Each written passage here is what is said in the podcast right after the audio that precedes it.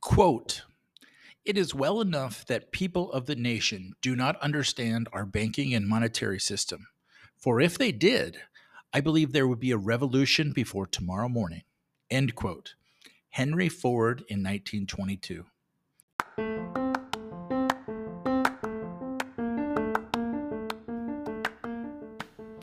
Welcome back to Bygone Relics and the C. Thomas Printer Cooperative, a place to make you think, make you remember, and make you smile. Good morning and welcome back to Bygone Relics. I'm C. Thomas Printer, and the reason we talked about Fordism last week is because he largely invented the urban middle working class in America. There was a middle class, but it was comprised of entrepreneurs the butcher, the baker, and the candlestick maker all owned small businesses and made money which was spent across the neighborhood. Now, all of their money exits the neighborhood and belongs to the Walton family.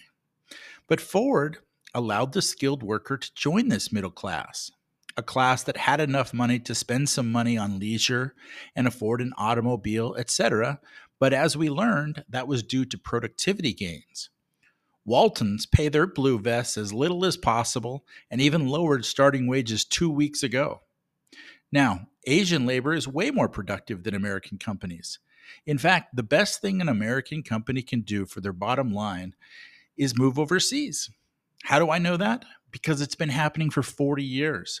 Nike, Apple, the textile industry, steel manufacturing, just go down the line, and the American worker can't do it as well or as cheap as Asia. Our entire consumer economy depends on the government printing money and giving it to Americans to buy cheap shit at Walmart made in China. That's our economy.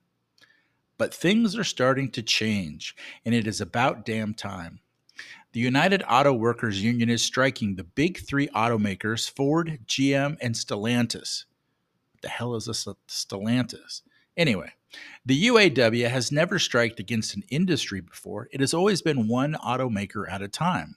This is like the nuclear option. They are demanding 40% wage increases and a 32 hour work week. Does that sound like Fordism? You bet. Why are they doing that? It's because of the imbalance between worker and management compensation. Management has been paid in stock options now for years, and this has incentivized them to push up the stock price at all costs, which is good for their direct compensation. According to ABC News, at GM, the median worker pay was about $80,000 in 2022, which means it would take 362 years to equal CEO Mary Barra's compensation for the year. At Ford, it would take 281 years, and at Stellantis, it would take 365 years. Now, compare that to 15 to 1 in 1965. You think the laborer feels left behind in this in today's society? You betcha. If Henry Ford wants to make 362 times the rank and file worker, that is one thing.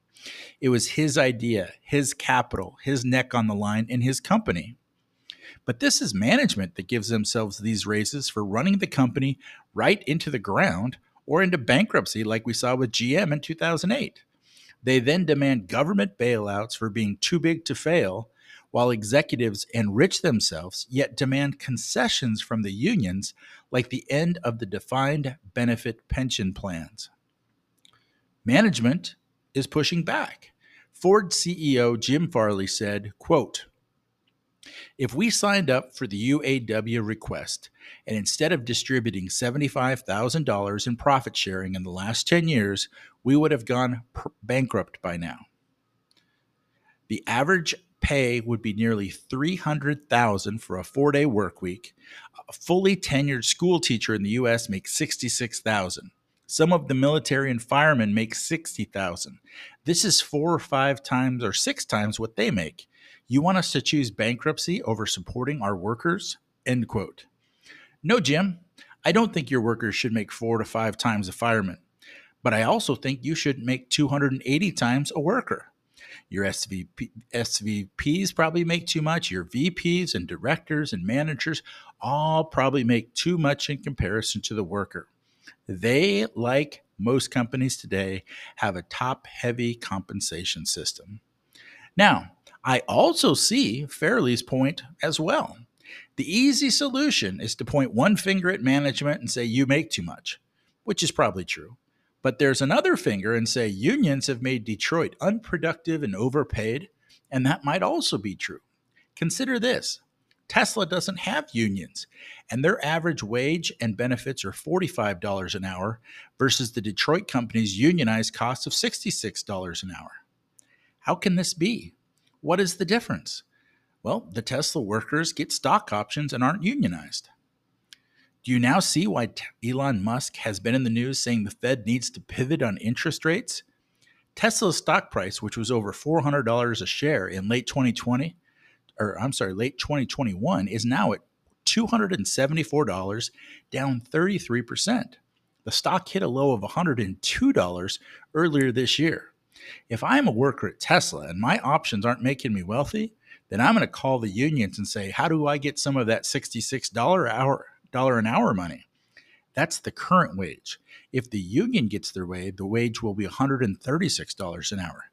Do you really think Tesla is going to get away paying $45 an hour when the un- union wage will end up being 90, 100, $125 an hour?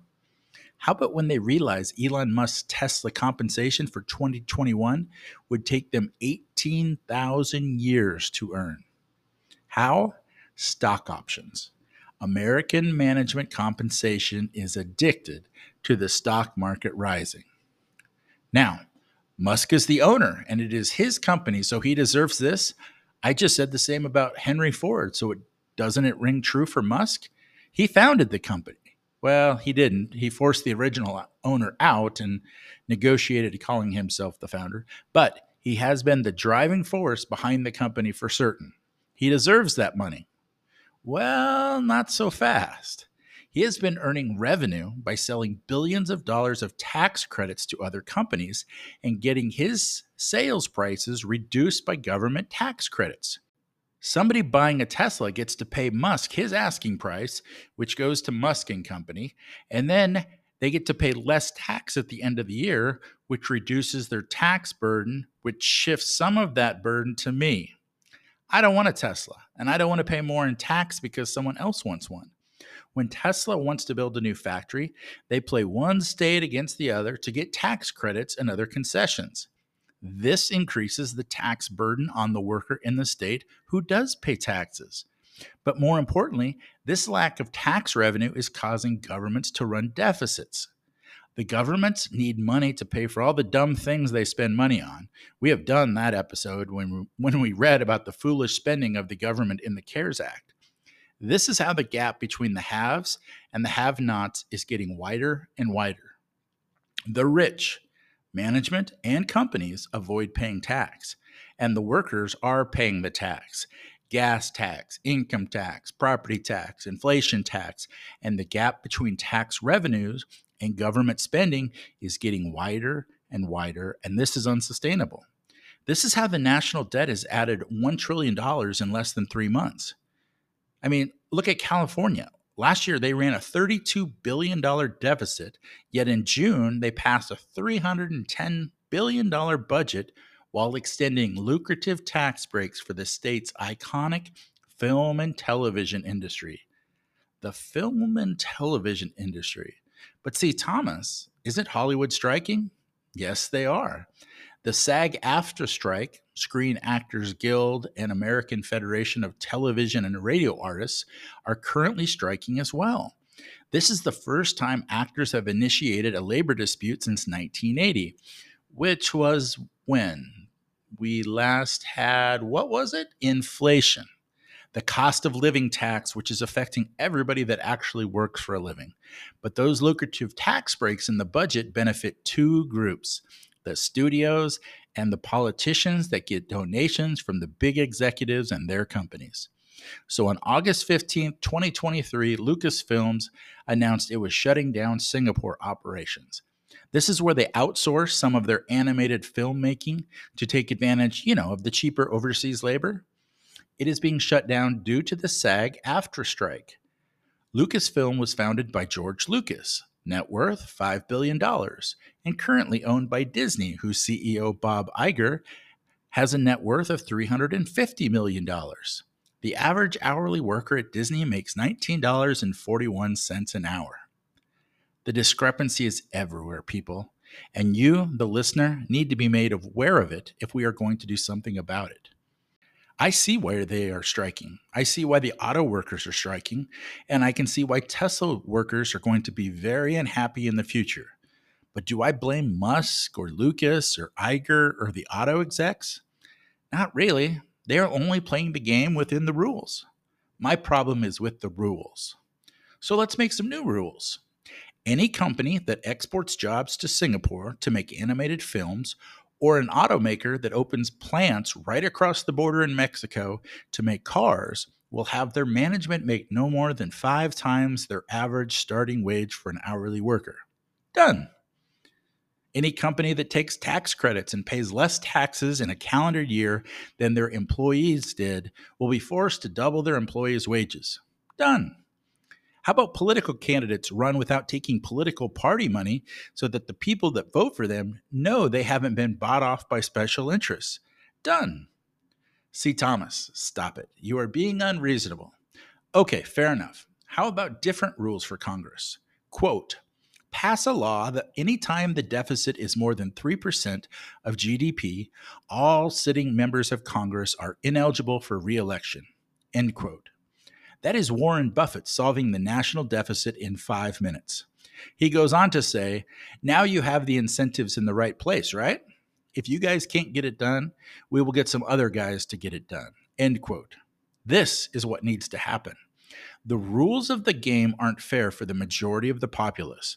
And when that happens, it can lead to social breakdown or radical ideas. We have a country of laws that can be changed if we are educated voters and active citizens. We must demand better candidates because it is important to make the right changes. How can a country that prospered when Henry Ford doubled his workers' wages and shortened their work week now have that same company say, if we shorten their work week and give them a 40% pay raise, it will bankrupt the company? It is a game of incentives, and we must change the rules of the game. Next week, we will look back to our history to see how the rules have gotten us here when management and the strikers might both be right. It is a microcosm of a much bigger problem. Quote The United States is a republic, and a republic is a state in which the people are the boss. That means us. And if the big shots in Washington don't do like we want, we won't vote for them. By golly, no more. End quote. Nora Erickson in Rance Stoddard's one room schoolhouse in the movie The Man Who Shot Liberty Valance. Now, if Mrs. Erickson can learn this lesson in an elementary civics class in a one room schoolhouse, you would think that Americans would be able to learn this lesson when the entire population has a supercomputer in their pocket. Sincerely yours, C. Thomas Printer. On this date in history, 169 years ago to be exact, British and French forces defeated the Russians at the Battle of Alma, endangering the Russian position on the Crimean Peninsula. It is funny how we still hear shots in the same spots, yet it's just different faces in the same places. Today's thought experiment where are the sun's rays directly over with regard to the earth? Hmm. Also born on this date, Red Cloud, the great chief of the Oglala Sioux, who was the last American Indian in the West to wage and win a war against the U.S. government. His clan lived in peace with the white settlers until the settlers discovered gold near the tribe's land the U.S. Army started building forts across the Lakota Territory, and Red Cloud waged war on them and forced the U.S. government to abandon its efforts and back down.